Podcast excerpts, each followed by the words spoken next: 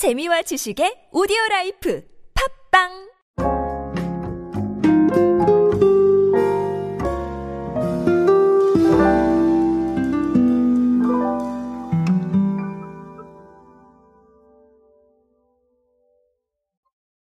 여러분 quick commerce에 대해서 어, 잘 알고 계실 겁니다. 왜냐하면 제가 자주 말씀을 드렸기 때문일 거예요. 제 클립을 계속해서 들어오셨다면 아마 quick commerce 정말 잘 알고 계실 겁니다. 자, 근데 이 quick commerce가 점점 범위를 사실 넓혀가고 있어요. 제가 아, 몇년 전까지만 하더라도 이 quick commerce라고 한다면 글쎄요, 퀵서비스가 가장 먼저 생각이 났습니다. 우리가 요금을 어, 지불을 하면 이 퀵서비스 기사님이 빠르게 갖다 주시는 이런 상황을 생각을 했었는데 지금은 그런 거 말고도 quick commerce가 굉장히 많죠. 그리고 quick commerce의 범위가 조금 더 넓어졌다고 저는 생각을 해요. 왜냐하면 아 이제 뭐 당일 배송도 있고요. 그 다음에 어, 저녁 때 주문하면 새벽도 있고요. 그런 식으로 타이밍은 조금 발생을 하지만 어쨌든 굉장히 빠른 시간 안에 받을 수 있는 이런 것들이 다 퀵커머스의 형태가 되고 있죠. 오늘은 이 부분에 대해서 한번 좀 알아보면서 어, 알아봐야 될 것들 간단하게 다시 한번 정리해 보도록 하겠습니다. 안녕하세요 여러분 노준영입니다. 디지털 마케팅에 도움되는 모든 트렌드 이야기로 함께하고 있습니다. 강연 및 마케팅 컨설팅 문의는 언제든 하단에 있는 이메일로 부탁드립니다. 자 우리 이미 퀵커머스 많이 경험을 하고 계십니다. 배달의 민족의 비마트가 있고요. 자 그리고 GS에서 하고 있는 우동마트가 있죠. 자 그런 것들도 있고 그리고 사실 뭐 쿠팡도 퀵커머스죠. 왜냐하면 우리 새벽에 오거나 그 다음날 바로 오거나 그런 것들도 있고 그리고 뭐 당일 배송 이런 것도 많아요. 책도 요즘 하고 있죠. 알라딘이나 그렇죠. 자 그런 부분들 다 있고 제가 사실 대표적으로 언급드리지 않은 부분도 굉장히 많다. 아, 이렇게 보시면 되겠습니다. 의료구 같은 것들도 있고 자 근데 요즘은 또 뭣도 있냐면 술도 빨리 와요. 갑자기 술이 빨리 오는 게 뭐냐라고 하실 텐데 오늘 홈술이라고 이 큐레이션 서비스가 있는데 요것도 오후 1시까지 구매를 하시면 당일 저녁 7시 이전에 배송을 받을 수가 있습니다. 자, 그래서 빠르게 원하는 술을 받아보실 수가 있다라는 것이죠. 자, 그리고 오늘의 집 같은 경우도 대형 가전 익일 배송 서비스가 있어요. 그래서 LG전자의 가전 제품을 평일 오후 4시까지 결제를 하면 다음날까지 배송하고 설치해주는 빠른 가전 배송 서비스. 자, 이런 부분들을 진행을 하고 있다라는 것이죠.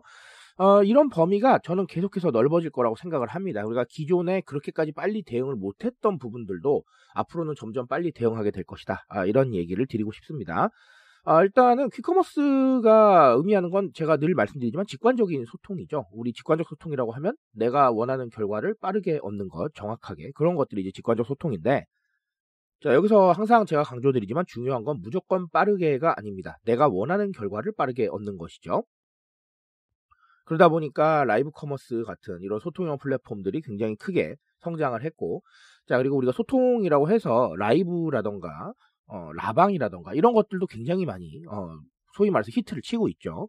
내가 원하는 결과를 빨리 얻는 거예요. 내가 Q&A 게시판에 올려서 답 기다리는 것보다는 빠르게 빠르게 얻을 수가 있으니까요.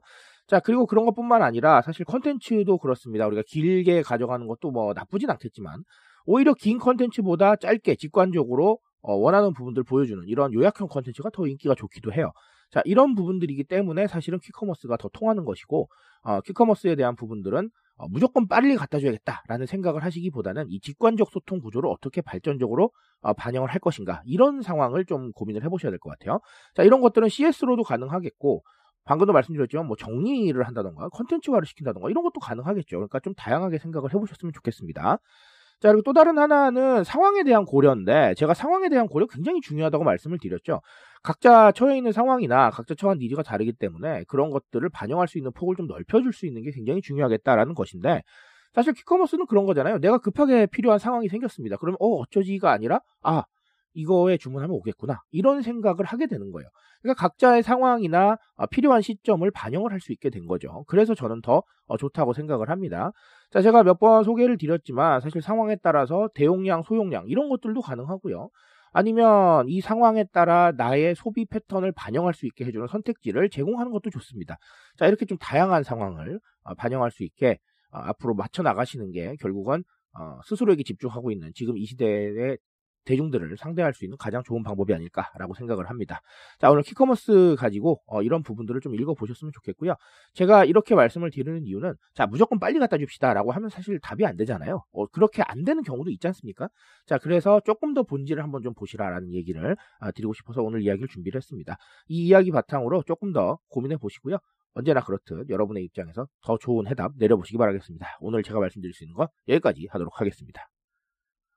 트렌드에 대한 이야기는 제가 책임지고 있습니다. 그 책임감에서 열심히 뛰고 있으니까요. 공감해 주신다면 언제나 뜨거운 지식으로 보답드리겠습니다. 오늘도 인싸 되세요 여러분. 감사합니다.